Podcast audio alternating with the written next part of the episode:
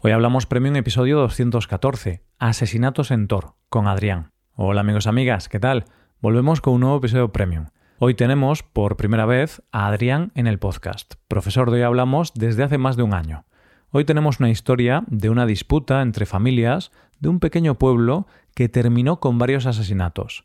Aunque no entramos en muchos detalles sobre el tema de los asesinatos, ten en cuenta que vamos a hablar sobre ello por lo que si tienes mucha sensibilidad hacia estos temas, oyente, te aviso por si prefieres no escuchar el episodio. Venga, comencemos con el episodio. Hola Adrián, ¿qué tal? Muy bien, Roy. Muchas gracias por invitarme al podcast. Estoy muy contento. Para mí es un honor que me hayas invitado. Y, nada, eh, aquí estamos. Muchas gracias. Bueno, el placer es mío. Tengo ganas de grabar contigo. Y bueno, hoy tenemos un episodio bastante interesante que seguro que a la audiencia le va a gustar. Pero antes de eso, me gustaría que te presentases un poquito a la audiencia para que te conozcan, quién eres, a qué te dedicas. Bueno, pues eh, yo soy Adrián, soy el otro profesor de Hoy Hablamos. Llevo colaborando en el proyecto dando clases desde Hace ya más o menos un año y medio empecé con hmm. Hoy Hablamos en abril de 2022 y bueno, llevo dando clases de español unos cinco años y Hoy Hablamos, bueno, es el, el proyecto en línea en el que más tiempo he estado y esta es mi primera vez en el podcast y muy contento. Genial, pues perfecto. Pues nosotros muy contentos contigo y los estudiantes también que ya has tenido estudiantes de hace un año y medio aquí en Hoy Hablamos, también están muy contentos. Y por cierto, si alguno de los oyentes queréis tener clases con Adrián, pues podéis ir a hoy hablamos barra clases y ahí podéis encontrar las clases que, que tiene Adrián. Yo os espero. Bueno, pues Adrián, hoy vamos a hablar de misterios. Vamos a hablar de cosas un poco duras. Un poco turbias, quizá. Vamos a hablar de la historia eh, ocurrida en un pueblo de los Pirineos, pero antes de hablar de esta historia, vamos a hablar de cómo llegó hasta nosotros, o más concretamente, cómo llegó hasta ti, porque tú conociste esta historia casi en el mismo sitio donde ocurrió. Pues efectivamente, eh, a mí esta historia me llegó de casualidad, porque yo no, no, conocía nada de esto, y fue en mis vacaciones de verano, con un par de amigos, estuvimos en el Pirineo catalán, en un parque natural que se llama Parque Nacional de Aigüestortes, que por cierto aprovecho para recomendar ese lugar a todos los oyentes porque de verdad que no, no tiene ningún desperdicio. Y bueno, estaba con mis amigos paseando por, por esos paisajes tan increíbles y nos encontramos a un, a un señor catalán que estaba muy orgulloso del lugar y de, de la cultura del sitio, no es para menos y nos empezó a, bueno, a contar anécdotas del parque, incluso nos empezó a contar un poco el origen del nombre de los Pirineos, que bueno, ahí ya se, enrolló un poco, la verdad. Pero, pero bueno, en un momento dado nos preguntó, ¿y conocéis el pueblo de Thor? Nosotros dijimos que no. Eh, dijo, bueno, pues sí, es un pueblo, es muy bonito, está por ahí perdido en, en la montaña de Lérida. Y bueno, dice, tiene, tiene una leyenda muy bonita. Y claro, nosotros nos quedamos un poco, ah, ¿y, qué leyenda? dijo, sí, eh, hubo unos asesinatos, tal, sí, todo muy bonito. Es, de hecho, es que no son leyendas, pasó de verdad. Y claro, nosotros nos quedamos un poco, un poco de piedra porque eh, nos quería vender esto como si fuese algo interesante para el turismo. Y claro, nosotros dijimos, pues no, no, no sé. No sé si ir a un pueblo donde matan gente es el mejor destino turístico. Y luego pues mm, estuvimos todo el día haciendo meme con esto. Por un lado, sí que es cierto que hay gente que va a sitios por leyendas tenebrosas o incluso eventos reales que ocurrieron, asesinatos, eh, cosas muy chungas. Pero sí que es cierto que decir que es una leyenda muy bonita, pues quizá no es la forma de definirlo, ¿no? Y además cuando no es leyenda, sino que es algo real que ocurrió. Efectivamente, yo desde luego no, no lo pondría si yo tuviese una agencia de viajes, no lo pondría así como leyenda bonita de Thor, tres asesinatos. No, no pega. Sí, no pega, no pega. Pero bueno, si, si vendes más rutas turísticas, pues quizás sí que dices leyenda increíble. Bueno, pues vamos a hablar de eso, ¿no? De mm, la leyenda tan bonita del pueblo de Thor, o mejor dicho, la historia tan terrible del pueblo de Thor, que, mm, para resumirlo de forma muy rápida, fue el asesinato de tres personas, pero hay que hablar bastante y hay, que explicar todos los detalles de esta historia porque la historia es mucho más larga que decir mataron a tres personas. Además, es, eh, es, un caso que lleva siendo investigado también por un periodista que se llama Carles Porta durante 25 años, porque a pesar de los hechos tan truculentos que ocurrieron, no se sabe, no se sabe mucho. Desde luego no se sabe quién fue el autor de, los asesinatos. Hmm, de hecho, prácticamente toda la información que hay de este caso es por este periodista y, no porque sea un caso que hayan investigado muchísimo las autoridades ni nada, sino que realmente la gran investigación está hecha por este periodista y toda la información que hoy vamos a dar pues viene de su investigación. Y entonces vamos a ponernos en contexto. Tor es un pueblo que está en una zona aislada del Pirineo catalán, está muy cerca de Andorra, hace frontera con Andorra, porque para los oyentes que no sepan, pues Cataluña hace frontera con Andorra, Andorra es un país muy pequeñito que hay ahí en medio de las montañas, y entonces Tor es un pueblo de Cataluña, es un pueblo de España, pero que ya está ahí pegado a Andorra, está muy cerquita. Y es un pueblo muy pequeño, ¿no, Adrián? Es bastante pequeño, de hecho, según el, Instituto Nacional de Estadística, eh, en 2019 había 17 habitantes en este pueblo. Además, no tiene, no tiene muy, fácil, muy fácil acceso y de hecho creo que la única o de las pocas carreteras a las que se puede llegar al pueblo la cortan muchas veces por, bueno, por las inclemencias del tiempo, vaya. Hmm, sí, porque al estar a una altitud importante, está como a 1600 metros de altitud más o menos, sí. pues eh, los inviernos son muy duros en esa zona y claro, suele nevar mucho, entonces, por lo que hemos leído, se queda aislado muchos meses durante el invierno. Y por eso la mayor parte de los vecinos no viven ahí todo el año, sino que viven una parte del año. Efectivamente. Y bueno, el pueblo se llama Tor y la montaña en la que se sitúa también se llama Tor. Tiene unas 2.300 hectáreas de paraje virgen y sobre todo pues de explotación ganadera. Exacto, entonces tenemos un pueblo que además tiene un terreno muy grande que puede explotar y está muy pegadito a Andorra, está pegado a las estaciones de esquí que hay en Andorra. Y también un dato importante que es muy importante para la historia que vamos a contar después es que aquí hay una ruta de contrabando entre Andorra y Cataluña, porque como en Andorra hay algunos productos que tienen menos impuestos estatales y tal, pues a algunas personas les sale rentable comprar esos productos en Andorra y no llevarlos por la aduana, sino saltarse la aduana y atravesar el monte, el Pirineo, para poder vender luego esos productos que les han salido más baratos porque se han saltado un poco el control de las autoridades. Entonces, dato importante, por este pueblo pasa una ruta de contrabando. Entonces, según a, qué personas, pues eh, puede interesarles menos que, esa ruta se vea afectada, ¿no? Para, para poder seguir con el contrabando.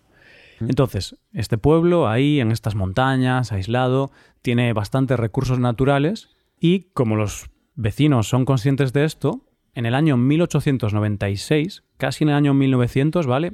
Hace más de 100 años, los vecinos que había en ese momento en el pueblo, que eran 13, decidieron crear una sociedad conjunta para regular la explotación de sus recursos naturales, para regular cómo iban a explotar los pastos, la madera, cómo se iba a organizar todo eso, crear una sociedad y con esa sociedad iban a decidir qué se hacía en el pueblo, porque el pueblo, recordemos que tenía una extensión muy grande de montaña y eso era propiedad de los vecinos. Y para organizar esa sociedad redactaron unos estatutos que establecían unos requisitos necesarios para pertenecer a la sociedad. Es decir, si tú no cumplías esos requisitos, ya no, ya no podías formar parte de la sociedad y ya perdías el derecho a la explotación de esas tierras. Y bueno, eran muchos requisitos, pero los más importantes eran ser cabeza de familia, residir todo el año en el pueblo y mantener al menos una casa abierta. Y claro, como las condiciones en el pueblo eran muy duras, no había agua corriente, no había electricidad, durante muchos meses, quedaba totalmente aislado. Por estos motivos hizo que pues, mucha gente no cumpliera estos requisitos y entonces los descendientes de esos 13 vecinos que hicieron por primera vez esta sociedad, pues muchos de ellos fueron perdiendo los derechos sobre los terrenos. ¿Vale? Y esto es importante tenerlo en cuenta por lo que vamos a hablar ahora. Pues eh, las 13 familias pudieron convivir eh, con cierta tranquilidad durante casi un siglo hasta que en el año 1976 apareció un promotor inmobiliario andorrano que se llamaba Rubén Castañé, que estaba interesado evidentemente en, esos terrenos con unos fines pues, comerciales.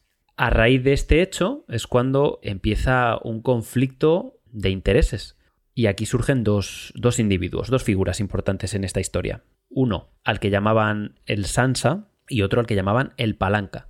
Mientras el Sansa estaba interesado en, en vender esos terrenos, en ganar un dinero para que se construyesen una estación de esquí, un hotel, un centro comercial, pues el Palanca quería que el terreno siguiese teniendo la explotación ganadera y fuese aún un terreno virgen sin ningún tipo de explotación comercial.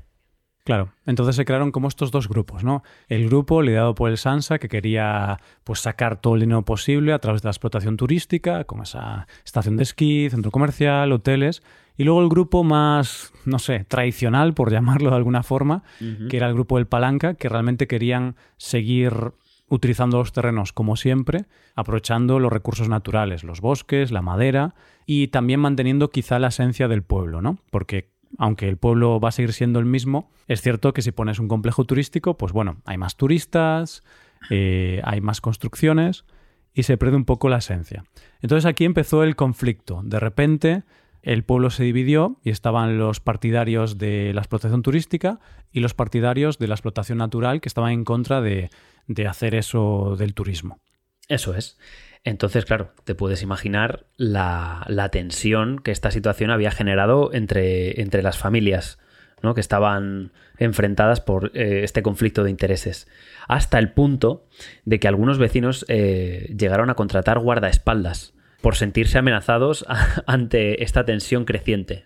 Tenía que ser complicado vivir en esa época, en ese pueblo, ¿no? Porque, Que, primero, sois muy pocos vecinos, porque hay muy poca gente en ese pueblo. Claro. Y hay tanta tensión y tantos problemas que tienes que contratar a guardaespaldas, que curiosamente eh, leímos que eran leñadores. Eh, sí, efectivamente, claro. Imagínate en un pueblo pequeño donde eh, casi ni llega agua corriente y electricidad, poca formación de, guardaespaldas habrá, ¿no? Entonces, claro, tendrá que ser lo que haya más a mano. Y no vas a contratar al cartero o Efectivamente. a un leñador, ¿no? Que está fuerte. Eso es. Y bueno, podemos decir que aquí termina un poco la explicación del contexto. Ha sido muy largo explicar todo esto, pero era importante porque había que entender pues cómo empezó la explotación de los recursos naturales en el pueblo de Thor, luego cuando apareció este promotor inmobiliario en los años 70, que ahí empezaron las tensiones, se dividió el pueblo en dos bandos y las tensiones crecieron tanto que llegó a haber un asesinato. O dos asesinatos, técnicamente, ¿no? Porque murieron dos personas. Fue, digamos, eh, el primer o los dos primeros crímenes en, este conflicto que venimos contando.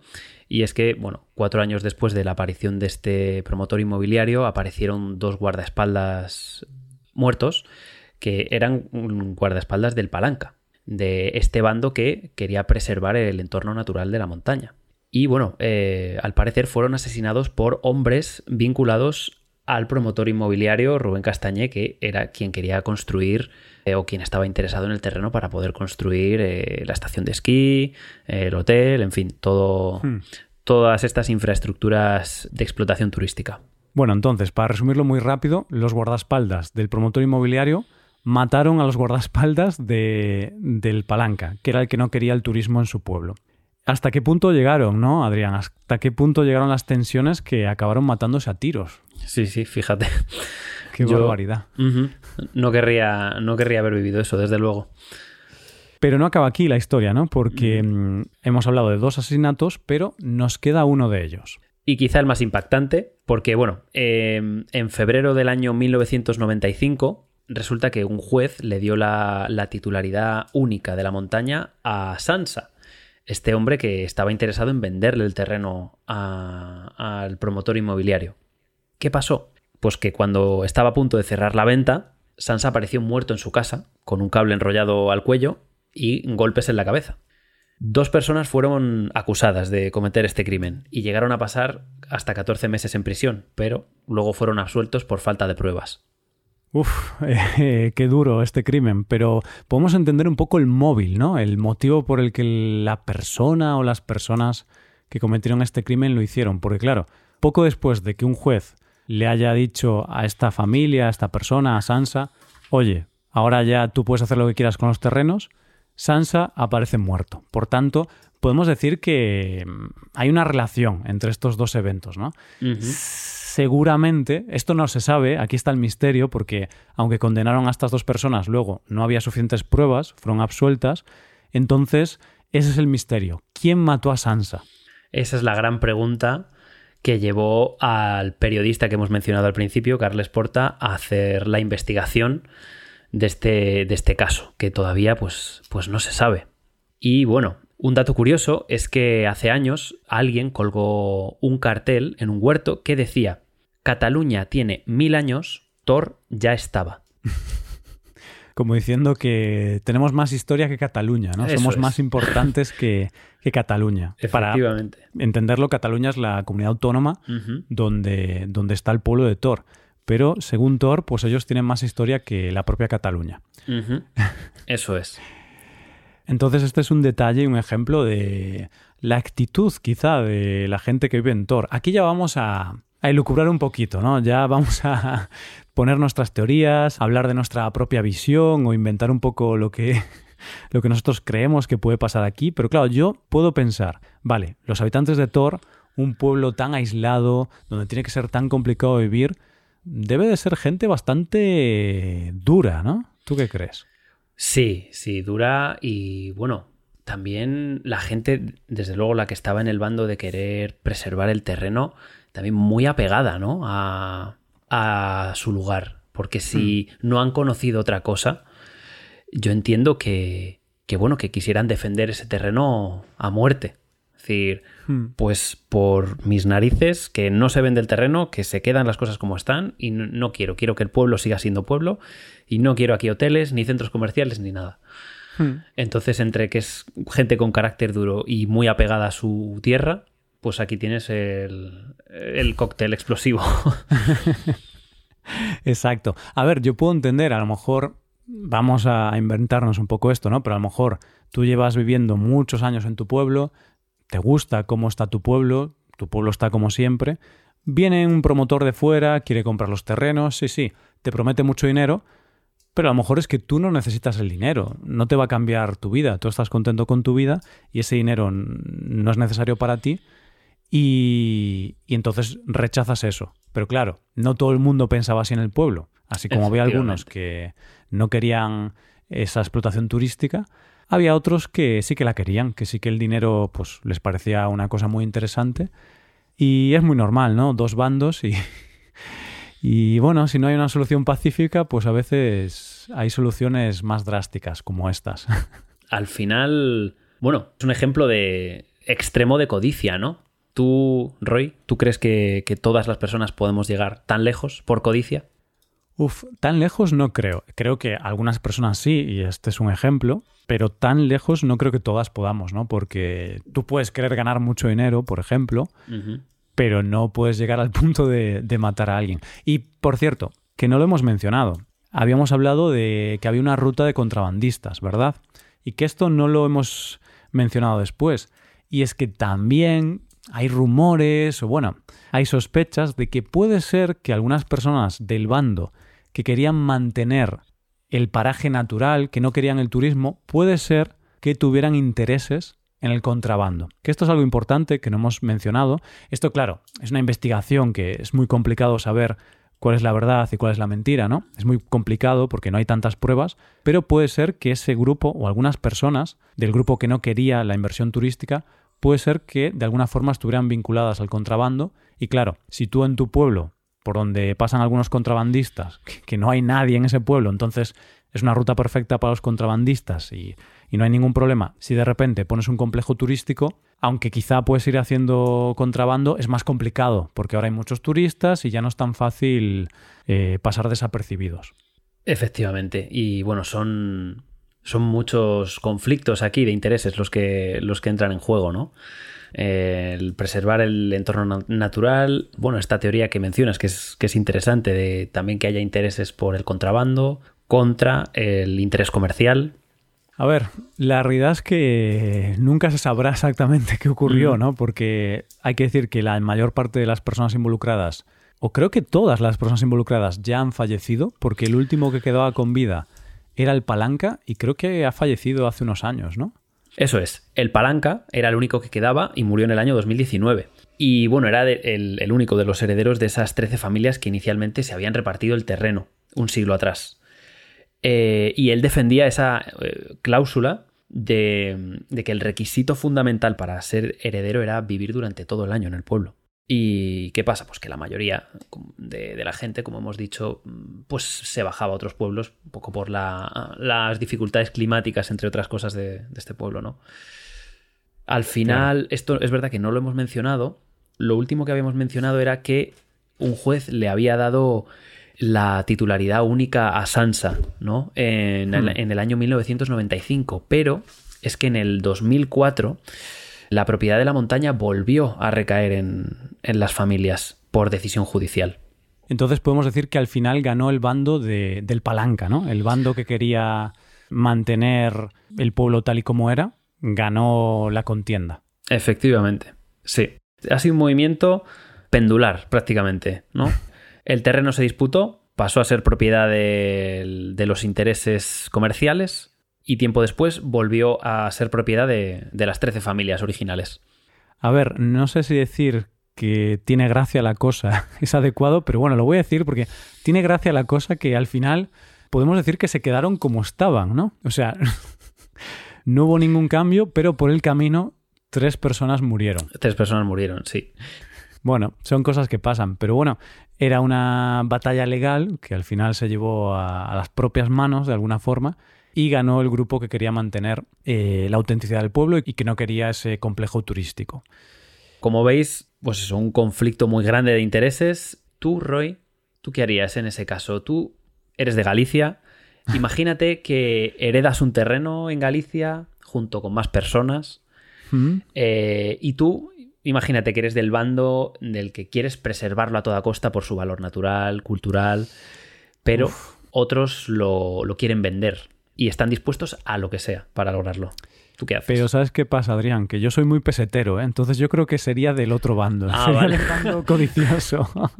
vale, vale. Yo pondría un hotel, un resort, una piscina climatizada. Vale, bueno, y entonces en ese caso, eh, ¿qué harías para convencer al otro bando? A ver, eh, ahora ya en serio, no sé a qué bando pertenecería. Eh, si necesitas el dinero, seguramente pertenecería al bando de, del complejo turístico y si no lo necesitase, pues seguramente querría mantener la autenticidad del pueblo, porque a mí me gusta mucho la naturaleza y me gusta estar en entornos naturales y no me gusta mucho la gente. Entonces, si construyen un complejo turístico en mi pueblo, pues habría demasiados turistas y oye, el dinero está bien, pero la tranquilidad también es importante. Ya, eso es cierto, eso es cierto.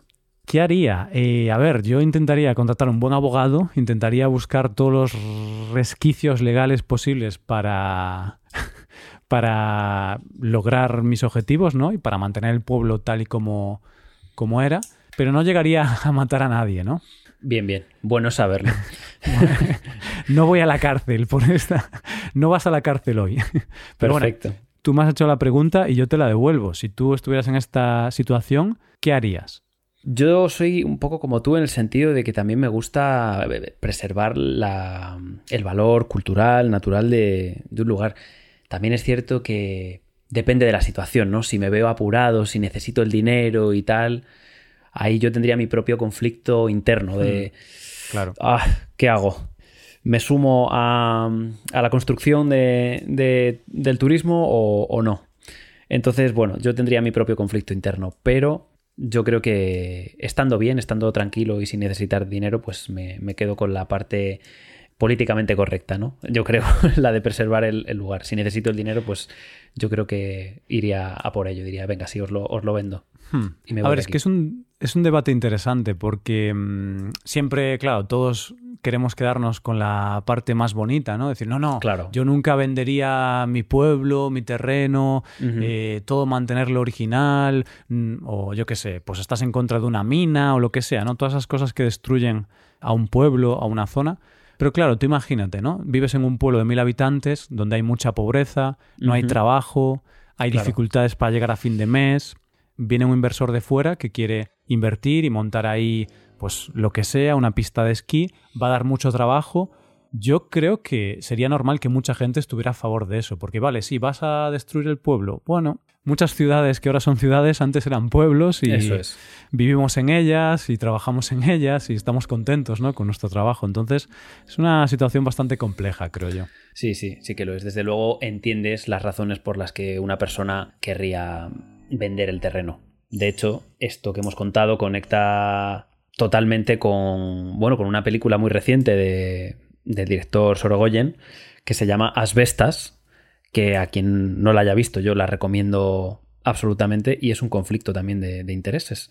Unos franceses que, viven allí en Galicia están en contra de la construcción de, unos molinos de, viento para generar energía eólica y una familia de, gallegos eh, sí quiere, sí que está interesada en la construcción para ganar un, dinero vendiendo ese terreno. Y ahí pues surge también tensión y crimen.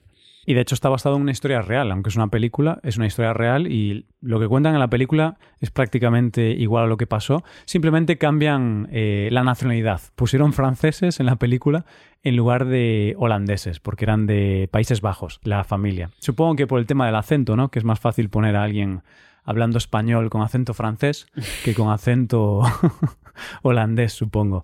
Y no sé, quizá nos resulta más curioso a los españoles, pero bueno, volviendo a la historia, sí que me recuerda mucho porque es tal cual. O mantener el pueblo tal y como era, o ganar dinero. Y aquí, pues también una persona acabó muerta por este motivo.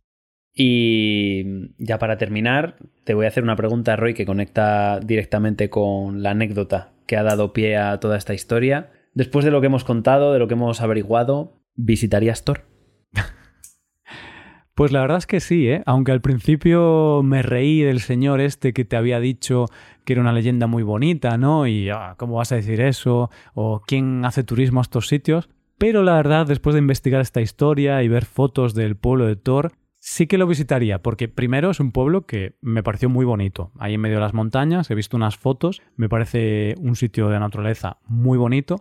Pero claro, además saber que han pasado tantas cosas en ese pueblo, a mí me resulta muy curioso, ¿no? Me, resultaría más excitante.